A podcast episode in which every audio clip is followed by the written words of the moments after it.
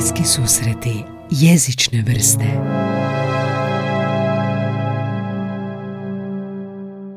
Dobro, onda krećemo s epizodom. Danas se udružuju dva audio formata, podcast Prvi hrvatski u jeziku i prva aplikacija za slušanje audio knjiga. Danas su sa mnom Lana i Ljubica koji su pokretačice projekta koji se zove Book&Zvook sa 2O. To je namjerno napravljeno, jel? Mala igra, da. Mala igra riječi, da. Dobrodošli u podcast. Kako se osjećate? Odlično, prirodno. Ovdje je ovo naše prirodno okruženje. Prirodno okruženje, da. Ok, imamo onako puno pitanja vezano za čitanje i slušanje knjiga. Idemo nekako vratiti se malo u prošlost i vidjeti što je bila ona iskra, onaj parazit ideja. Jeste negdje vidjeli, jeste slušali audio knjige na drugim jezicima, jeste vidjeli nekoga kako to radi, pa da vas se motiviralo ili ste nekim neočekivanim smjerom došli do ovog projekta? Pa, evo, mislim, Ljubica i ja smo zapravo cijeli život, cijeli naš neki radni vijek bavimo se audijom, tako da smo na ideju audio knjiga došli nakon dugog niza godina rada na javnom radiju, gdje smo se u zadnjih 10 godina baš puno bavile tekstom i raznim, kako bi rekla, nekim transformacijama teksta u mediji zvuka. To nas je... Bez slike. Da, ali raznih pristupa kako tekst prebaciti u mediji zvuka. I evo, jednostavno smo u jednom trenutku iskustvo neko imala i privatno slušanje audio knjiga i to je bio neki prirodni možda tijek da smo se odlučile na ovo. Ljubice, koje je to vrijeme bilo? Koja je to godina bilo? Kad smo startale? Da. Pa aplikaciju smo lansirali 20. na samom početku, a radile smo gotovo 2 godine na pripremama. Nešto kraće. Htjela bih samo još se nadovezati na Lanu i na ovu zapravo zamisao audio knjigama. Dakle, sasvim jasno je bilo onog časa kad smo same počele slušati te knjige da bi zapravo trebalo napraviti tako nešto za naš jezik. Jer smo bile svjesne da toga u našem jeziku nema. I da je zapravo u današnje vrijeme, kad ljudi imaju jako malo vremena i kad nam se ubrzava zapravo taj život, jako teško naći ljudima tada, recimo, mislim, ljudima naše dobi, a tad smo mi bile mlade majke, recimo, pa nismo stizale zapravo naći to vrijeme za sebe, da ima neke praktične kvalitete u stvari u tom slušanju. I ja bih samo htjela dodati da sam srela još kao mlada novinarka prije više od 25 godina, da sam upoznala ljude, kolege s kojima sam surađivala nekim radijskim projektima u Njemačkoj, koji su živjeli od toga što su snimali audio knjige. Tada je već njemačko tržište audio knjiga bilo jako bogato, u to doba na nosačima poput CD-a. I sjećam se da sam tada sa nekolicinom naših kolega izdavača ovdje u Hrvatskoj razgovarala o tome i uvijek su svi govorili, ma to ti tu kod nas nema šanse, kao to ti ljudi ne rade. To sam htio pitati. Kakav je izazov bio? I to se nije promijenilo do te 19. Ne? I tad su nam ljudi rekli, ma to vam tu niko ne radi.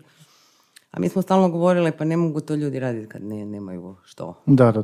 Ali u početku je bilo, jeste imali onako sumnje, hoće ljudi slušati sigurno onako nešto novo, i koji su stereotipi što ljudi imaju u audio knjigama, ako imaju, kada ste pokretali? Pa, mislim, susretali smo ljude koji su već tad slušali audio knjige na stranim servisima na engleskom jeziku. A oni koji nisu bili upoznati s tim formatom su poistovjećivali knjige audio knjige sa pomagalima za slijepe i slabovidne. Aha, dakle, zanimljivo. Morali smo i dan danas zapravo još moramo pričati o tome da je to format knjige koji nije samo za ljude koji imaju poteškoća s vidom i čitanjem. To su ljudi misle koji nisu upoznati s audio knjigama, to je nekako mišljenje znalo biti, ha? Pa da, s tim smo se često srele. Ja, Hrvatska knjižnica za slijepe ima ovo. Lijepa, bogata biblioteka. Da. Ja bih čak rekla da mnogi ljudi koji čuju za to, odbijaju to kao nešto što nije za njih jer su oni zdravi. njima ne treba tako nešto. Grozno zapravo zvuči zapravo. To sam se srela osobno s tim često. Aha. Zapravo neka predrasuda prema tom vredi. Ali mislim da se to jako mijenja s obzirom da se tehnologija, da su ove noviteti tehnološki zapravo donijeli i revival podcasta u kojem smo sada, pa onda i taj golemi prostor za audio knjigu i sve razne multimedije i tako dalje. Tako da se to sigurno mijenja, ali eto, znali smo da dolazimo da donosimo nešto novo i znali smo da ćemo, mislim, teško mi sad to kao neku revoluciju ovdje dovesti. Ali evo, strpljenje neko ove 3 godine nam je zapravo pokazalo da taj interes je golem i da zapravo raste stalno. Da, je li to kao podcast? Dugo treba da se zalofa i onda tek onda primjećujete. Jel ste imali taj dojam? Imamo ga, mjerimo ga.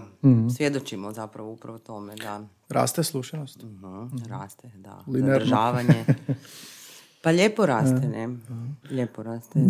Mislim, to je uvijek povezano i sa tom količinom naslova u ponudi. Da. Mi nismo ni mogle isprva zadržati pažnju velikog broja ljudi kad smo imali malo knjiga u ponudi. A što je ta ponuda bogatija, to je jasno da će zapravo sve više ljudi nešto naći za sebe. Koliko je bilo u početku kad ste startali? Koliko je bilo naslova? Startali smo s 10 knjiga. A danas? Sad smo na 80. Dobro, vratit ćemo se na taj proces. Kad ste rekli kao nemamo vremena u žurbani svijet, kako zamišljate, a možda i znate i mjerite, da ljudi slušaju audio knjige? Jer ja često pokušam, provali smo anketu za podcast, gdje slušate podcast, kako, u koliko navrata? Jel imate neko mjerilo ili pretpostavljate? Jel to auto, jel to kuće, jel to pred spavanje, slušalice?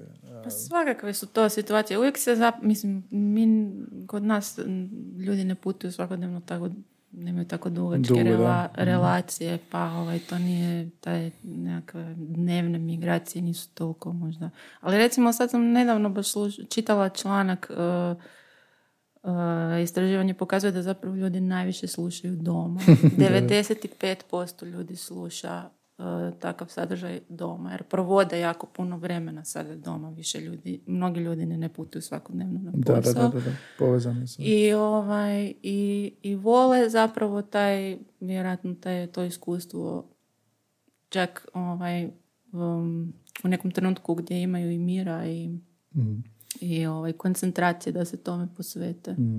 Jer sve više se rade, mislim, s tom tehnologijom koja tako napreduje, sve više je nekako se rade taj bogatije produkcije koje uključuju i muziku i zvukove, efekte i tako dalje. To je jedno sad već nova kvaliteta čitanja, slušanja. Evo i kažem, podcast. Ja sam tako počeo s podcastima da bi čistio. Mora biti fizički rad, ne kognitivni, da bi se mogao uživiti. Jel mislite da ljudi onako na neki način bave se nečim takvim fizičkim, čiste, hodaju, trče, leže? Ja ne mogu, paralelno. Da. Pa pišu nama piše gospođa jedna, peglam i čitam, spasili ste mi život. Kao da, prekrasno, da. Da. I trče često, trče, bave se sportom. Velike poveznice toga je podcast u biti. I još je nešto interesantno, mi smo radili anketu među našim korisnicima. Jedan dobar broj njih se uspavljuje. To može zvučati šaljivo i može zvučiti kao neka antireklama ako je to nešto s čim čovjek zaspi, ali to je recimo jedna interesantna kvaliteta audio knjiga. Također ima nešto smirujuće u načinu na koji se stvari u audio knjigama događaju. I taj glas umirujući, da. Ta tišina neka zapravo iz tih knjiga. I vaš glas jako isto ugodan. Ste vi snimali koju knjigu? Ste čitali? Ja jesam. Ljubica je. Da. Lana se još nije usudila. Ja sam više u životu provela vremena ovako iza s druge strane mikrofona, Ljubica je ispred mikrofona. Dobro, ajmo ovako. Možete li opisati taj proces kako nastaje čitanje? Ili ima neka druga terminologija, kako se to zove? Kako odabirete knjigu, koji su nekakvi formalni postupci, koji su angažmani, koliko to sve traje, onako u kratkim crtama. Koliko je to zahtjevan posao? Pa, jako zahtjevan. Lana će vam reći o procesu, a ja mogu samo kratko nešto reći o tom izboru koji mi sad u nekom našem izdavačkom programu, mm-hmm. ajmo reći, koji je vidljiv sad kod nas. Mi smo se zatekli u jednoj zapravo jako povoljnoj situaciji jer je trebalo snimiti sve praktički, ničeg nije bilo. Mm-hmm. I onda kada s jedne strane imate frustraciju zbog činjenice da znate da se nećete moći puno maknuti jer je taj proces spor i iza našeg života se ne može dogoditi da se neka zadovoljavajuća količina u stvari knjiga snimi. Mm-hmm. Ja? Makar evo uz pomoć tehnologije, umjetne inteligencije sada možda će se ta brojka neočekivano i značajno promijeniti, ali s obzirom na dosadašnji postupak i na to kako se knjige ipak većinski u glavnini danas rade, knjige nije lako snimiti. Bilo nam je važno da stavimo na popis i prozu i poeziju kao i publicistiku, aktualnu, domaću i prijevodnu. Mm. I da otvorimo jedan razred naslova za djecu. Mm. I onda se s vremenom, vrlo brzo u stvari, ali pokazalo i to da je Book&Zvook idealna platforma i za sve varijante našeg jezika i za dijalekte. Mm-hmm. Pa smo se do sada dosta zapravo posvetili i dijalektalnoj književnosti, čakavskoj poeziji najviše. To je super. I odnedavno nešto što je isto najviše namijenjeno ovima koji se uspavljuju sa audio knjigama, a to je Soundscape. Soundscape? Šta je Soundscape? Soundscape. Pa to su zapravo akustički pejzaži koji su zapravo sami za sebe kao audiorad nosiva konstrukcija bez teksta. Mm-hmm. Mogu i imati naravno neki tekst. Ali zvuk kiše ili tako nešto? Zvukovi prirode uglavnom, ali onda obrađeni i režirani na specifičan način. Mm-hmm. Što je prvi korak? Prvi korak nakon odabira teksta. Ili, to je prvi korak, jel? Odabir šta ćemo? Odabir teksta, koji je strani naslov, da onda odabir prijevoda, koja je verzija prijevoda, ako postoji više verzija prijevoda. Uh-huh. A onda sama produkcija je podijeljena u nekoliko faza. Prvo je snimanje. Dakle, moramo odabrati ko će biti čitač, narator, da li je to glumac, da li je nekakav speaker, da li je neko ko nije profesionalac isto, da li je autor, sam autor, to je, ako je to moguće, to je uvijek nekako specijalno iskustvo. Dogodilo se, jel? Imamo par naslova. Ivana Bodrožić čita Hotel Zagorje, Darko Cvjetić čita svoj Schindlerov lift, Marko Tomaš svoju poeziju, zbirku poezije. Monika Herceg, tako je. Katrina Luketić čita svoja predavanja. Da. I te čakavske poezije čitaju autori, tako. Jel neko radi s glumcem, ako je glumac? Jel on prepušten sam svojoj interpretaciji ili... On je prepušten nama. Aha, znači ima naputke.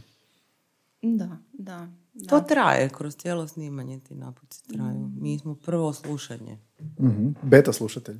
Da. Šta se tu dogodi u tom procesu? Koja usmjerenja, koje smjernice dobiva glumac? Šta se to dogodi u tom procesu? Pa mi smo skupa s glumcem u tom tekstu. Ne? Mm-hmm. I više uvijek je to suradnja zapravo s glumcima. Mm-hmm. Oni na jedan način vide, nama se čini s ove strane iz režije kad ih slušamo da možda neku emociju, da možda nije pogođena emocija. Aha. Evo, tako situacije, nešto, da je možda ritam izgubljen, da, evo, to su recimo neke stvari koje mi onda slušajući, to je prvi filter smo. Mm-hmm. Zapravo mi onda vraćamo ili s glumcima dogovaramo kako izvesti pojedinu sekvencu, ali zaista od rečenice stvari je pasusa do pasusa. Mm-hmm. Kako se čita? Mislim, možda je glupo, jel se čita u komadu poglavlje, pasus, jel ima pravila, nema? Kako mislite u komadu? Glumac, kad čita. Sjedne i čita, u više navrata, mislim. To pitam, koliko navrata? Jel on čita cijelu knjigu odjednom ili ga vi zaustavite kad nešto nije u redu ili poglavlje? Da. Ili... to pitam. Da. Vraćamo se po popravke uvijek. Ali ne može čovjek čitati dulje od 3 sata otprilike u komadu. Mm-hmm. U komadu? Mislim, i to traži pauzu. I to 3 sata traži kratke pauze. Ali u danu naprosto više ne možete izdržati Ne možete to izdržati dulje. Zamori se i govorni aparat i koncentracija. To je neko naše iskustvo. Mislim, bilo je par iznimaka gdje su čitali po 4-5 sati, ali dobro, da, to je jedan dogodilo. Kao dnevni, recimo u danu računamo da je to 3 sata snimanja. Obično je količina granica, materijala koja se snimi pola toga vremena u konačnici. Jel? Dakle, za, na primjer, sat vremena knjige, konačnih sat vremena, treba će otprilike 2 sata. Ja, da se snimi, tako. To je tako, u snimanju audio knjiga je uvijek taj faktor jedan koji se množi. Dakle, u produkciji, u snimanju je to duplo, u postprodukciji, dakle, kad se uređuje snimka, onda je to čak 3 do 4, 5 puta, ovisi kako je prošlo snimanje, koliko je bilo ponavljanja, da li se nešto još radi na tekstu, dodaju glazba, zvukovi, na neki način obrađuje taj tekst. Vjerujem, Mali princ sat vremena, 38 minuta. Da. Ali recimo Životinska farma, dobro, to se isto kraće, 3 sata, 40 minuta. Da. Koliko je najduža knjiga? Životinska farma, evo, 3 sata, snimali smo, ja mislim, 3 dana u studiju, proveli sa Svenom Medvešikom, da. Aha. I to je recimo baš bio naslov gdje je trebalo puno raditi tijekom snimanja, to su, mislim, te mnoštvo tih likova koje on mora utjeloviti, razvoj taj nekako. Mislim, radnja sama zahtijevala je baš puno rada, vraćanja, uputa. Nisu sve knjige takve. Neke knjige su prvi termin, prvi session je uvijek zapravo neki trenutak kada tražimo taj ritam i taj ton, glas, emociju. Neke knjige su onda nađete to i više manje fura vozi do kraja. A neke su ovako zahtjevnije. Mali princ je bio izuzetno zahtjevan, to je glumac sam baš napravio sve likove koji su, to je dramatizirano i prepuno je muzike i zvukova. Evo, kad smo kod toga, možemo čuti ulomak. Znači, za svaku knjigu ja mogu kliknuti ulomak, da čujemo 4 minute, ovdje piše, tak nego prosim. Spustivši se na zemlju, bio je iznenađen jer nije nikoga vidio. Već se pobojao da je pogriješio planet kad se nekakav prsten boje mjeseca pomaknuo u pjesku. Kako se ovo zove ove zvukovi iznad? ASMR, kako tako nešto je ovo? Ovo su normalni zvučni efekti. Da. Dobro, znači 3 sata u komadu nekako za najbolju koncentraciju, za najbolje snimanje. S pauzama, da. Kako znate koji glumac će pasati? To podsjeća me jako na sinkronizacije gdje recimo u Njemačkoj cijela industrija uvijek neko Al Pacino, njegovi Al Pacino. Dobro, to je sad sinkronizacija pa slično sa glumcem. Ili imate neki kriterij? Gle, on bi mogao biti dobar zbog tog i tog. Pa je, pazimo jako na to da taj odabir je ključan. I zašto je muško-žensko, pardon. Jel ima razlike? Pa ima, to je možda najlakši odabir, a onda ovo koliko je neko ima nekog afiniteta ili bi mogao dobro utjeloviti. Da, mislim, evo, tu nam je to neko naše dugogodišnje iskustvo rada na radiju. Ja sam radila u dramskoj produkciji 17 godina i zapravo sam u tih 17 godina čula gotovo svakog glumca u Zagrebu. Već vam padne na pamet neko. Tako da smo tu imale neku dobru, evo, imamo tu neku bazu u glavi pa možemo... Pa ne, mislim, razumijem, znači dosta već kao da čujete te glasove, kao da ono... Tako je, kao da mi osjetimo kom je, šta je za koga. Ali ključan je taj baš narator za audio knjigu. Ako nije pogođen narator, ljudi, baš to isto istraživanja vani, kažu ljudi da ako im ne odgovara narator, čak i ako je naslov koji silno žele poslušati, odustaju. Da.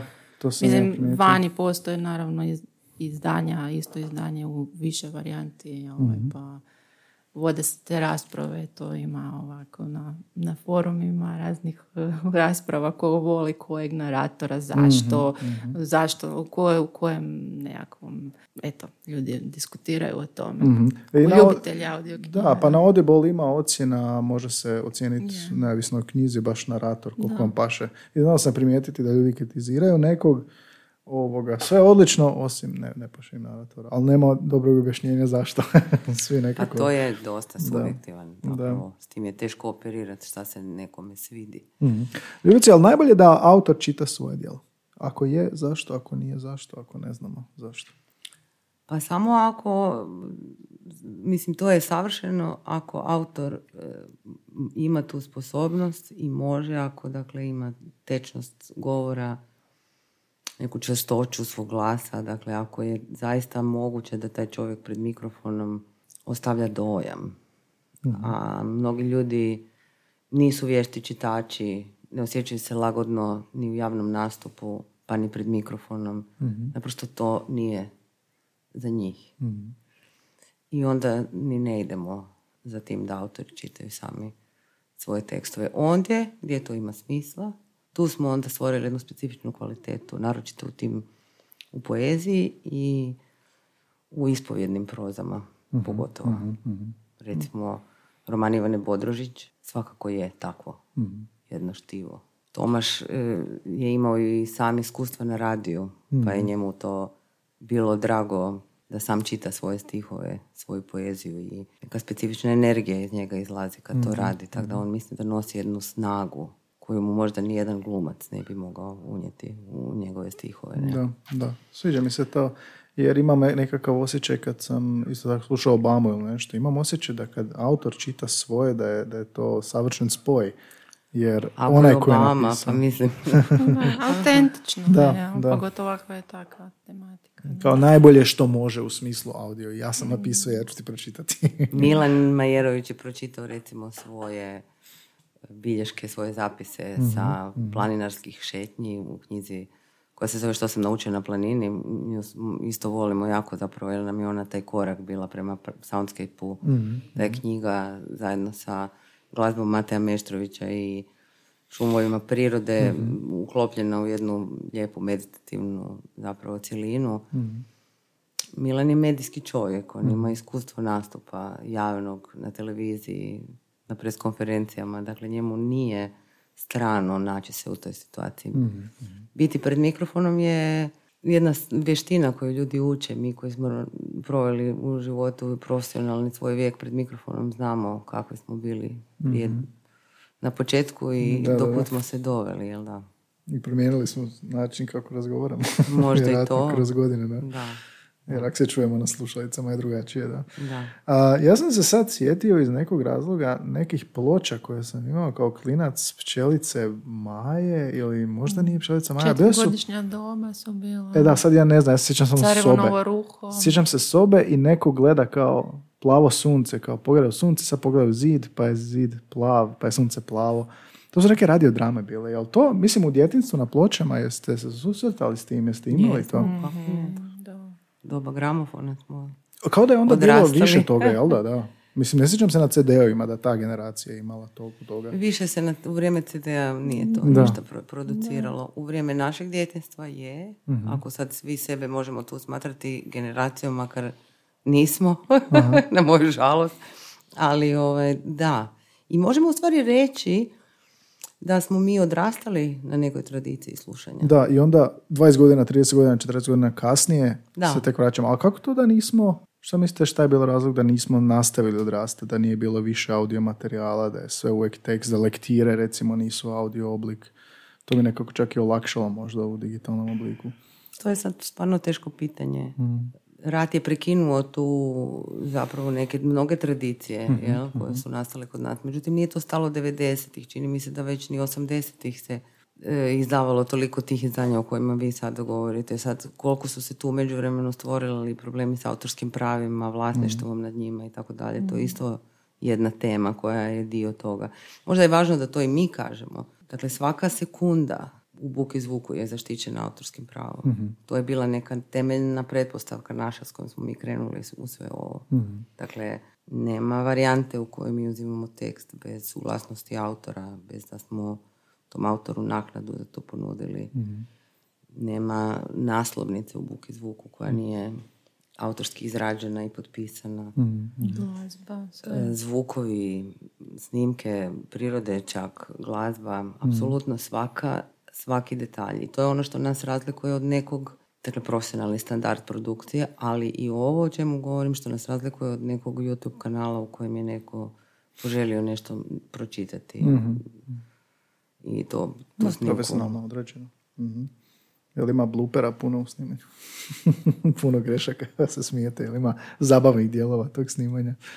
Da jednostavno čovjeku... Ima stravičnih događaja. Kad netko... Recimo, izluđuju nas greške tipa baza. Kad neko počita baza, treba je baza.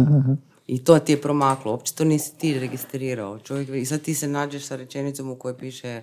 baza umjesto vaza. Mm-hmm. I tako onda moraš to neko slovo naći s nekog drugog odgovarajućeg mjesta pa pincetom preseliti. Mm-hmm. Tako, to su... Mm-hmm.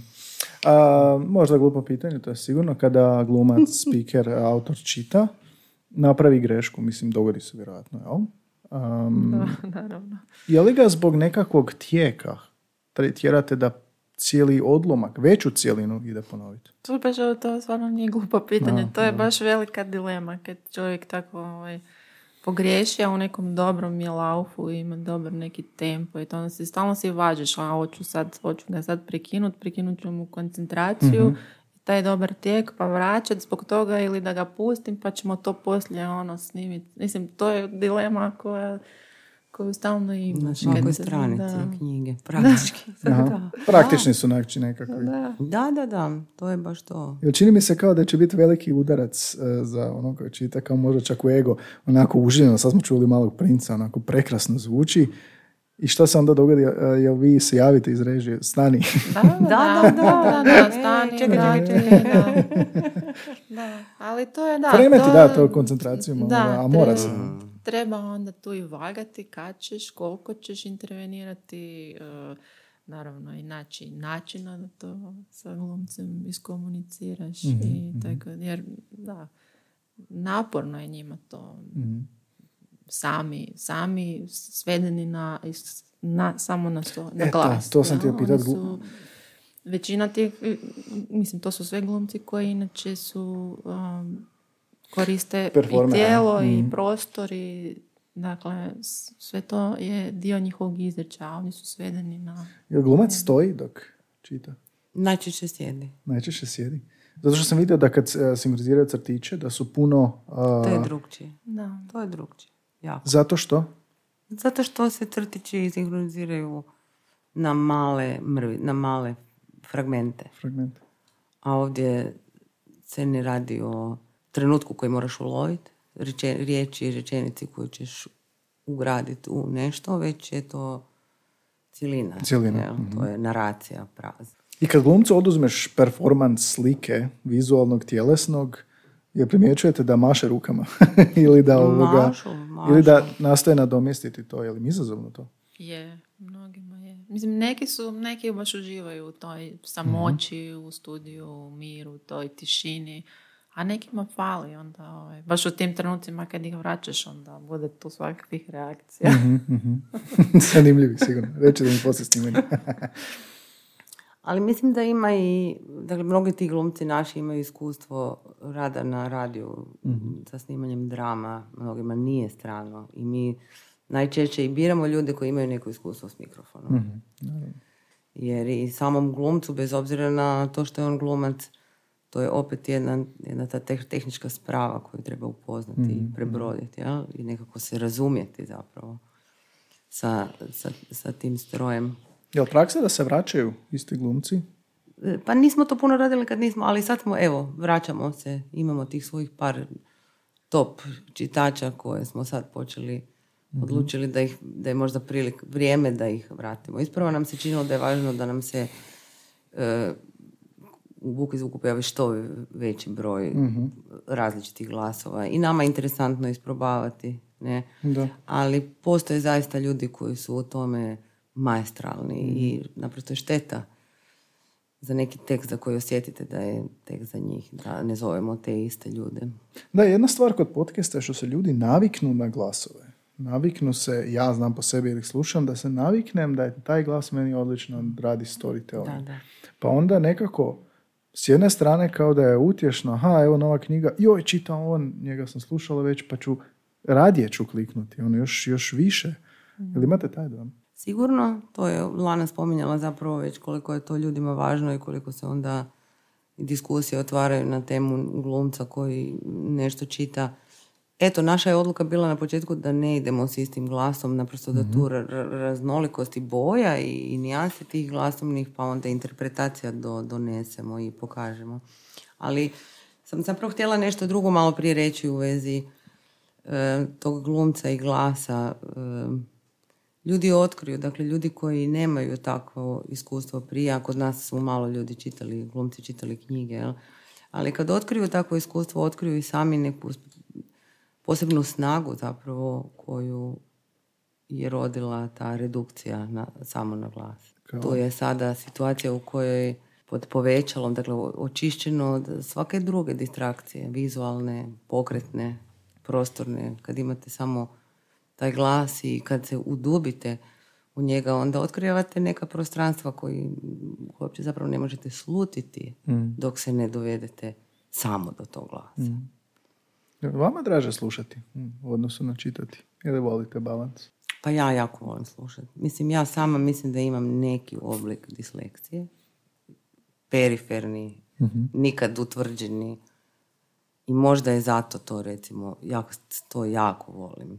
Ja zapravo strašno sam zahvalna kad postoji neka knjiga koju mi neko će pročitati.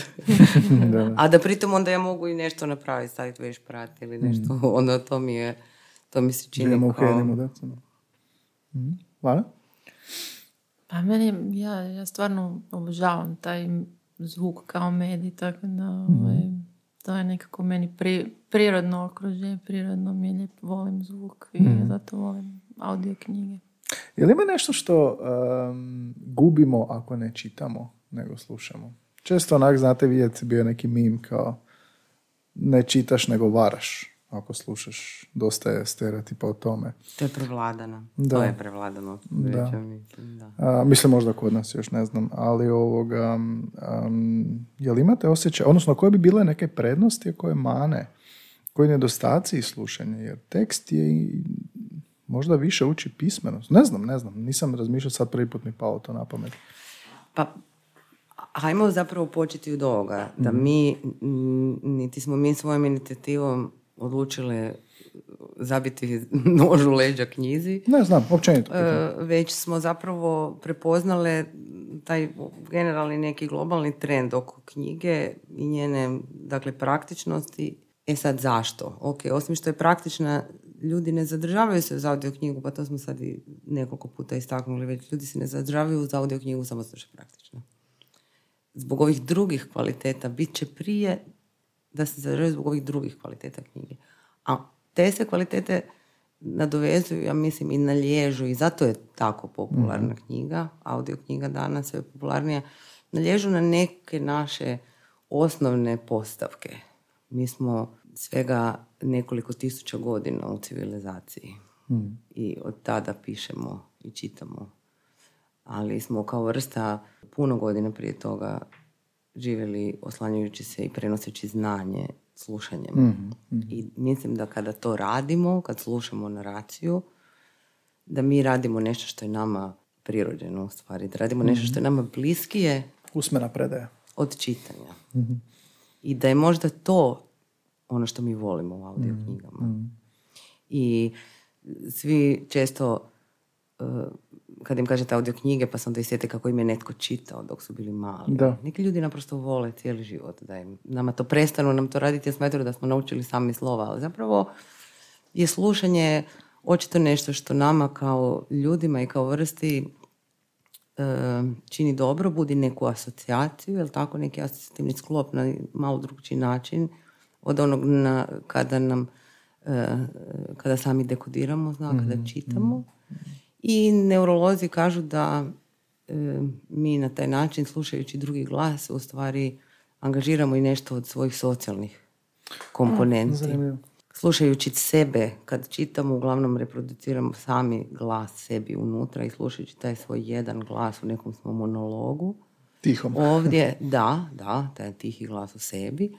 Ovdje slušamo drugi ljudski glas i u dodiru s tim drugim ljudskim glasom mi navodno možemo bolje empatizirati, razumjeti. Mm-hmm. Isto kao što se lakše i nasmijemo kad nismo sami. Pa tako kažu da je to neka analogija, u stvari da je to taj jedan procijep, jedan mali procijep koji nam stvara audio knjiga. Mm-hmm. Stvar je, znači, zaobilazimo dekodiranje, mm-hmm. taj novi sloj mozga koji znak objašnjava i prenosi u značenje. Toga nema, ali opet i to kad mi sami sebi čitamo, mi šaljemo tu informaciju u Centar za razumijevanje govora. Da. Dakle, sve se opet događa zapravo istim putem. Jako lijepo. I uopće mi je, nisam nikad razmišljao o tome da je kao dijalog više, makar slušutimo, ali da, empatija kao dio toga, fascinantno. A osobe koje se uspavljuju su vjerojatno isto osobe koje su uspavljivali sa slikovnicama i pričama i bajkama kad su bile. Pa bile, možda, da. I interesantno je bilo, mi smo krenule 20. i onda je u ožujku planula korona. Sjećate se toga. Da. I mi smo se malo zatekle pred tom nekom našom krilaticom koju smo plasirale kao da je to za sve više ljudi, za sve manje vremena, onda su odjednom svi imali jako puno vremena i bili su doma i nisu smjeli nigdje. Jel? Onda smo mislili kao, sad je ovo fijasko. Ali se baš interesantno u stvari pokazalo to. Da. Mi smo u tom trenutku zaista sičušne i teško da možemo raditi ikakvu analitiku na tom malom vremenskom uzorku, ali na globalnoj razini je jako porasla konzumacija audio knjiga, jer su se ljudi tješili na taj način u toj usamljenosti. Zapravo da čuje tuđi glas. Čuju tuđi glas, da. I onda još kad slušaju tuđi glas sa nekim sadržajem kao što ga možemo naći u knjigama, onda je to ultra vrijednost. Tisak pada, prodaja, sad sam napronašao nekom članku i u podcastu smo imali za 2%, a audio industrija teži $5.3 milijarde, da će preći $30 milijardi 2030. Što je porast od 2 do 4 godišnje. Kako će to izgledati za 20 godina? Šta mislite? Će biti teksta uopće više? Pa kažu da će zauzeti 20 i koliko posto tržišta tada, audio 30. Znači, otači i dalje 78% tržišta klasična knjiga. Ali će puno više ljudi slušati. Doći ćemo možda na sadašnju statistiku Amerike i mi ovdje. Mi kaskamo. Malo kaskamo, uvijek je tako, da. Preko Njemačke danas. Ali ne možemo sada reći da toga više nema kod nas. I mislim da je dobro i za nas, i za naše okruženje, za jezik i za jezike nama bliske, da smo i mi ovdje u Zagrebu počeli s tom produkcijom. Je li postojala nekakva inicijativa da lektire budu tako u audio obliku? Je li imate možda želju za takim nečim kad bi vam neko došao? Je li smatrate da će se to dogoditi možda? Mi mislimo da je to jako važno i trudimo se, Mali princ je isto gdje školske lektire, imamo još naslova koji su naslovi iz popisa školske lektire, ne znam, sad će izaći uskoro Zločin i kazna, velika. Ne bi djeca više čitala. Što je danas tako. Djeci zapravo u srednjim školama gotovo, čak i u gimnazijama, za njih to gotovo. Ne znam da li uspiju pročitati od korica do korica. Ne znam, moraju više uopće. Da, mislim, to moraju, ali da, ima naslova iz osnovnoškolske lektire i srednjoškolske lektire i trudimo se da to zapravo popunimo taj popis. Sad, kako će to biti prihvaćeno u sustavu školskom, to je nešto što nas je zanima. Da, bilo bi fora vidjeti, odnosno možda i na satu, ako se mogu kratki ulomci. Jednom smo, imali smo situaciju baš tijekom korone, su nam se javile profesorice hrvatskog iz gimnazije u Varaždinu. Imali su za lektiru Sjećanje šume Karakaševa. I nisu mogli naći knjige, više nije bilo u knjižnicama, nije bilo, i su se javile nama i dva razreda gimnazije dijelili smo učenicima knjige i napravili su sat lektire sa, nakon što su poslušali svi audio knjigu. Sjajno. I evo, bilo je lijepo, napravili, dali su nam svi poslije svoje neki dojam, su nam napisali dojam kako im se to svidjelo i stvarno su bili pozitivni dojmovi, ohrabrujući, tako da. Mislim, sve više i nastavnika hrvatskog jezika koji razumijevaju audio knjigu i kao neki motivacijski alat za djecu. Tamo su u toj prvoj gimnaziji Varaždin učenici uglavnom pisali da bi voljeli da im to ne bude zadnje iskustvo čitanja lektire na taj način. Za njih je to sigurno neko osvježenje. A vjerujem da je interesantno i to da budu izloženi i nekoj profesionalnoj glumačkoj interpretaciji, jeziku koji je također interpretiran ispravno, tečno, može biti sigurno koristan alat u nastavnom procesu. Kad se snimi, kad je gotovo, je li to? Je li ima neki kompleksan proces? Mislite kad glumac snimi sa svim svojim greškama? Kad sve ispravite, kad sve bude gotovo. To je onda već postprodukcija, jel? Kad završimo snimanje, onda počinje postprodukcija. Šta se događa u postprodukciji? U postprodukciji se čisti snimka od svih, ponakle tijekom snimanja ništa ne editira, snimanje morate biti posvećeni, pažnja mora biti usmjerena na tekst i glumca, nema vremena da se sad tu nešto rezucka i uređuje. Dakle, onda kad glumac izađe iz studija, vi ostanete sa recimo duplim trajanjem knjige i to, dakle, treba urediti, maknuti sva ponavljanja, ako ima više verzije odabrati, koja verzija je dobra, maknuti razne zvukove, što proizvodi govorni aparat. I mi zapravo sve naše knjige, u svim našim knjigama je glazba i često i zvukovi. Trudimo se napraviti taj neki ekstra doživljaj još knjizi. Tako da nakon snimanja je cijeli taj proces uređivanja, editiranja, montaže i na kraju masteriranja i... Je li dulja postprodukcija od produkcije? Pa je, da. To traje dulje. Kakav je feedback, osim što je rekla da se uspavljuju? Jer vi ste i prva jugoslavenska, tako reći, aplikacija, ali tako nema alternativa u regionu? Pa ima. Sada u Srbiji već postoji 3 projekta, u stvari, na kojima se... 3? Da, na kojima je, dakle, 3 aplikacije na kojima je moguće slušati knjige. 2 su domaće, srpske, je li tako? A 3 je zapravo naslonjena na neki konzorcij skandinavski nešto. Da, to je operatera nekog. Da. Tako da ima nešto produkcije i tamo. Nama se čini da je naša produkcija bolja od njihove. I u Sloveniji jedna. I u Sloveniji ima, da. Spominju nešto Makedoniju također, je li tako? Imate po metrici mjerenja slušatelji izvan Hrvatske? Odnosno, da. Naše, ali po Njemačkoj i Austriji, ali je li ima iz regije? Da. Ima Srbija, Bosna puno, nešto Slovenija. Ovaj zapadni dio Europe, skandinavske zemlje, gdje su naši ljudi iseljeni uglavnom. Ovaj zadnji val iseljenika. I mi, mislim, nema praktički zemlje na svijetu, osim par afričkih zemalja negdje u centralnoj Africi, gdje nije netko skinuo Book&Zvook. Tako da smo mi fascinirane bile zapravo s tom činjenicom. Znali smo mi da će naš taj projekt koji nije trgovina u Ilici, nego je to aplikacija na Google i Apple Store-u, da je dostupna svakome, ali malo smo se iznenadile zapravo kad smo ipak vidjele iz kojih sve točaka svijeta. Koliko i gdje.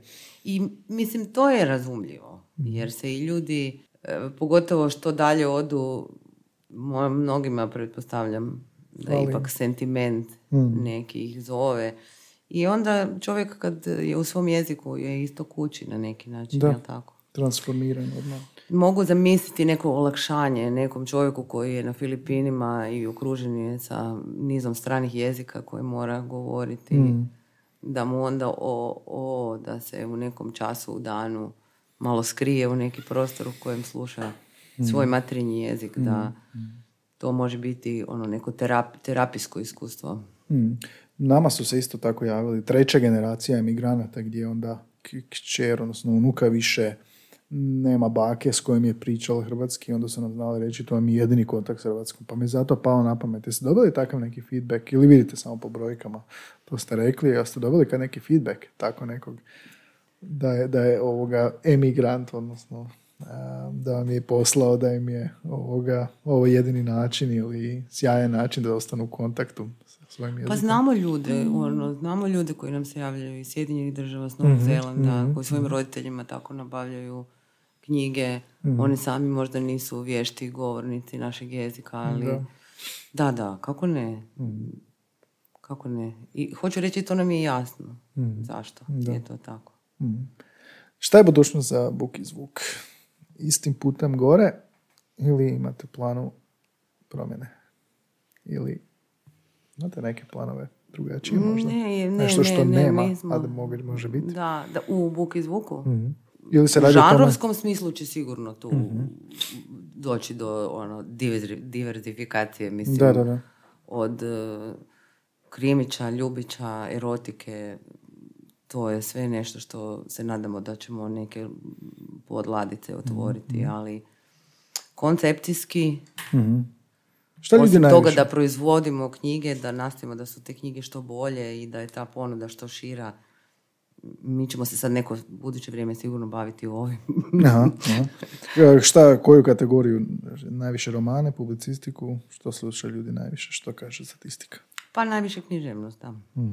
Najviše književnost, zatim publicistiku, manje poeziju i ono što mi se još uvijek pitamo i ne znamo zašto, primijetili smo, a očekivali smo suprotno, primijetili smo zapravo da ta dječja izdanja da ih se ne skida onoliko koliko smo mi očekivali. No. Može sad sad bi trebalo ući analizu zašto je to tako, je li to zato što roditelji ipak nerado djetetu daju taj mobitel ili, evo ne znam, možda bi za djecu bilo prikladnije zapravo da imaju neki screen free alat za slušanje. Ali primijetili smo da za sad ipak zapravo i to naše statistike govore o ljudi od 20 do 55 godina. 20 do 55. Da.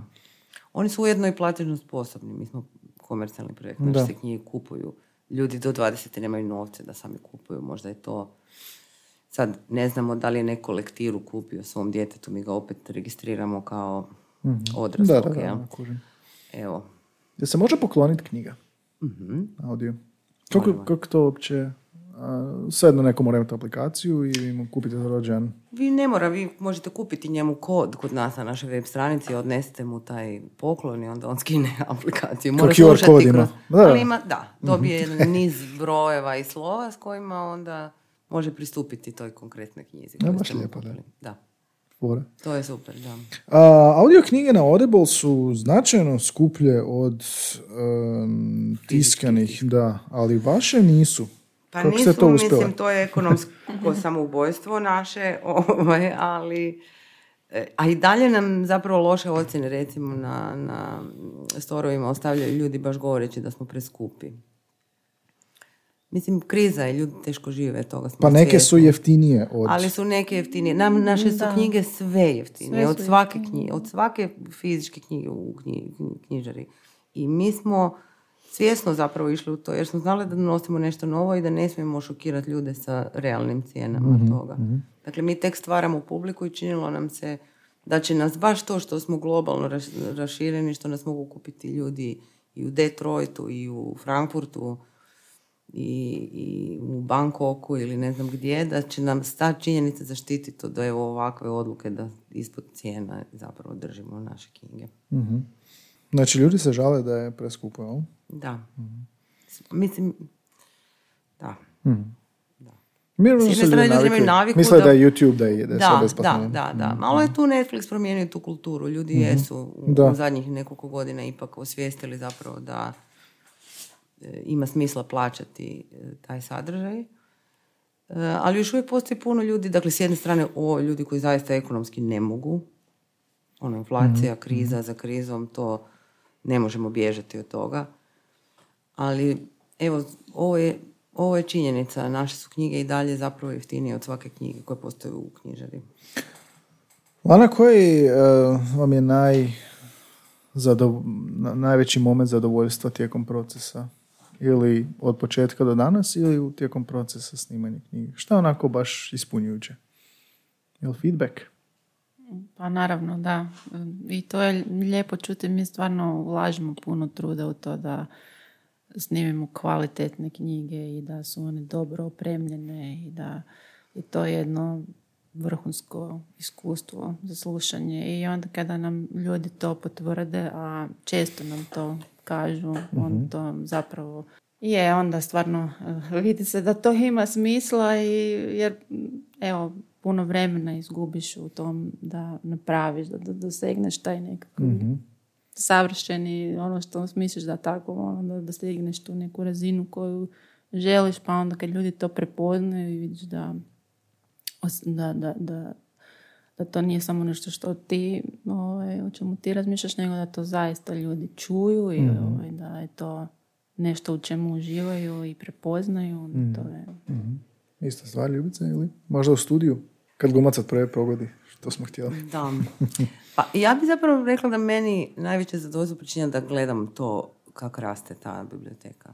Mislim, mi smo prvo to vrijeme potrošili puno vremena pa i novaca da izgradimo sustav, da izgradimo aplikaciju. To je neka tehnička košulja, jel? Stvar, vješalica zapravo. Da shvatite da ste se izgubili, da ste izgubili vrijeme, golemo vrijeme na nešto što će za 6 mjeseci mora biti updatano i već zastarjelo i tako dalje.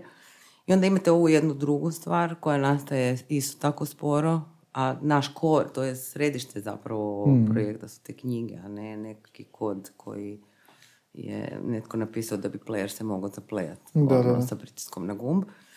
Moram reći da me to zapravo veseli, da sam na neki način očajna što imamo samo 80 knjiga i da sam presretna što imamo 80 jer je to zapravo jako puno. To je skoro 400 sati književnosti. To se meni 2019. činilo nedostižno, a zapravo je to puno. I uopće da smo zapravo tako nešto ipak odvažile se napraviti.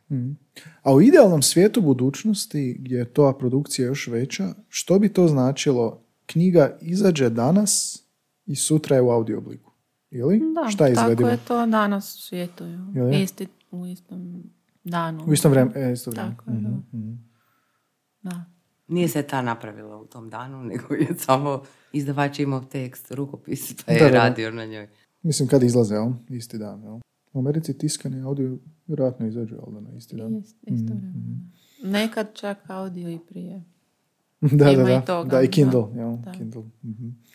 Dobro, sjajan je. Ima puno tih izvornih izdanja. Audible, ako pratite Audible, Audible ima svoje originale. Mi isto to imamo. Mi isto imamo knjige i to sad već neki lijep izbor naslova koji su isključivo zapravo, koji postoje kao takve, koje nemaju svoju tiskanu inačicu, koje nisu nastale na književnom predlošku. A kakve su? Nastale iz nekog koncepta, iz neke ideje, zato da bi bile izgrađene baš u mediju zvuka. To je neka naša igra između radija i audio knjiga, možda možemo reći. Igra. Da. Dobro, ovo je sjajno. Mislim da sam iscrpio sve što me zanimalo. Zapravo još jedna stvar. Koliko je ljudi uključeno osim vas dvoje? Jeste samo vas dvije? Ili još ima tone ljudi iza vas? Glumac, glumac. Nas smo dvije, imamo uvijek na aplikaciji radi 3 ljudi. Aha. Jedan se bavi takozvanim backendom, jedan frontendom, jedan mobilom. Dakle, moramo imati 3 osobe koje za bilo kakvu promjenu u aplikaciji potrebno su njih 3 ili 3. Glumac, kompozitori. To su ovi koji uređuju? Molim? To su ovi koji uređuju zvuk? Pa ako to je, dakle, ako želimo da knjiga ima baš originalno pisanu glazbu, nekad je to nužno, ne može se naći glazba koja baš treba, tekst treba režijsku glazbu, onda angažiramo nekog kompozitora, radimo s njim, dajemo mu upute točno šta, kako da napravi. Imali smo i nekoliko naslova gdje smo i redatelje uključili Redatelj? Da, jedna audio drama. Espitomičić je sam pročitao svoju dramu. Tu je bio uključen i redatelj. Mm-hmm. Da. Još sam jednu stvar zaboravio. Sad mi je sinulo. Da, kad slušam audio knjigu, onda je isti glas u dijalogu oprizoruje dvije osobe i radi te promjene u glasu. Drugi naglasak, čak i dublji glas, pa nježni, ženski. To i glumci vaši rade, pretpostavljam. Koliko je to onako nekako izazovno? Mene to kad sam čuo prvi put iznenadilo i onda više ne razmišljaš o tome, ali pretpostavljam da je to dosta onako isto boja glasa koje će uprizoriti lika. Idealno bi bilo igrati te scene, ali kud bismo došli da to radimo, ne? Nažalost to... Pa za dječje izdanja smo, da, radili te bodjele glumačke, da, to je bilo, svaki glas je imao svoj glum, svaki lik je imao svoj glas glumca. Mm-hmm. Ali u nekima to ne možemo, naprosto su to prevelika trajanja da sad se sve tako radi, ali... Da, izazovno je to i za glumce, moraju biti jako koncentrirani i imati mi moramo pratiti više ličnosti. Da, zanimljiv projekt svakako. Uh-huh. Dobro, puno hvala na gostovanju. Imam za kraj još jedno pitanje što pitamo svoje goste. U duhu ovoga što ste ispričali danas, projekta koje ste pokrenuli, vaše karijere, što vam jezik predstavlja? Ne mora biti jedna riječ, prije smo to forsirali, jedna riječ. Bavite se vrlo specifičnom stvari koja je moderna, tako reći, i auditivna, glasovna. Što biste rekli, što vam je jezik, što vama jezik predstavlja? Meni je uvijek jezik, tako kako sam iz tog zvuka, ja sam tonmajstor, inače, onda jezik je za mene također zapravo zvuk ili neka vrsta glazbe. Mm-hmm. Zanimljiv mi je ritam u jeziku, boje, da. I tako se zapravo na taj način često bavim jezikom kao isto nekom vrstom ritma ili glazbe. Sjajno. Ljubica? Pa eto, na istom smo mi tu tragu u tom smislu. Nama je jezik glazba, tako ga volimo isto interpretirati, razumjeti. U tom nam je smislu i Book&Zvuk mjesto koje nam je ponudilo mogućnost za tu glazbu ili za to more, da mu ne stavimo granicu. Dakle, vidjeli ste, kod nas ima izdanja na srpskom jeziku, na bosanskom. Mi se ne bavimo tom vrstom granica, jer nam je zapravo... Razumemo da je to neko bogatstvo, sve te nijanse i varijante jezika. Dakle, neke otočke, čakavice do ekavice. Naprosto nam se sviđa da razumijemo sve te nijanse i da zapravo možemo donijeti, da možemo pospremiti u tom Book&Zvuku sve te varijante jezika. Sjajno, impresioniran sam jako odgovorima, obogaćen sam, ovaj mirni ton. Hvala vam na pozivu, mi smo čuli da smo došli u jedan jako popularan podcast, pa smo dobili počast od vas što ste nas zvali. Ne problema, uključit ćete me na Book&Zvuk, dijelit ćemo proviziju. Dobro. Ana, isto hvala puno na gostovanju, na vremenu. I eto, Book&Zvuk, aplikacija Zvuk sa 2O, jel? Nađu na Androidu, na Appleu, gdje mora, znači isključivo je mobilno, jel tako? Mm-hmm. Skine se, može se skinuti, se mora imati internet da biste slušali. Ne morate, eto, super, možete u šumi biti. Tako je, skinete se i ovo, onda bez interneta slušate. I možda samo da dodamo za kraj, ako vam je to ok. Može. Uskoro će se naše knjige moći posuđivati i u knjižnicama, javnim gradskim knjižnicama u Hrvatskoj. Nadam se da će knjižnica grada Zagreba... To sam ja htio pitati, ali nisam... Navrata... Kako? Kako posuđivati? Audio pa posuđivati? Imaju, da. Sve zapravo već imaju svoje digitalne sklopove. Svaka knjižnica u Hrvatskoj ima... Što znači da isto to, samo na ograničeno vrijeme? Da, na 3 tjedna. Sjajno. Mi ne iznajmljujemo naše knjige, ali knjižnice će posuđivati naše knjige. Dakle, ta će naša cjelokupna edicija biti dostupna članovima, pretplatnicima gradskih knjižnica u Hrvatskoj. Super. I to će biti isto jedan zapravo način na koji će možda ljudi koji ne mogu kupiti knjigu svoje djeci moći osigurati čitanje lektire putem naših knjiga u knjižnicama. Onda ne mogu doći profesoru reći nije bilo knjige u knjižnici. Da, to ste vi namjerno smislili tako da svi čitaju lektire. Da. Hvala puno na vremenu. Sretno dalje. Držim vam fige da se pretvorite u Audible u roku 3 godine. Krodible, da. I ovoga ja ću svakako slušati i nadam se da ćete i vi. Javite nam što mislite o komentarima i probajte svakako aplikaciju. Stavit ćemo link u opisu epizoda za skidanje. Pa javite što mislite. Jel vas iznenadili, jeste to očekivali. Možda vas uspava, možda vas podsjeti na djetinjstvo. Lana i Ljubice, hvala puno na vremenu. Hvala i vama. Bog. Bog.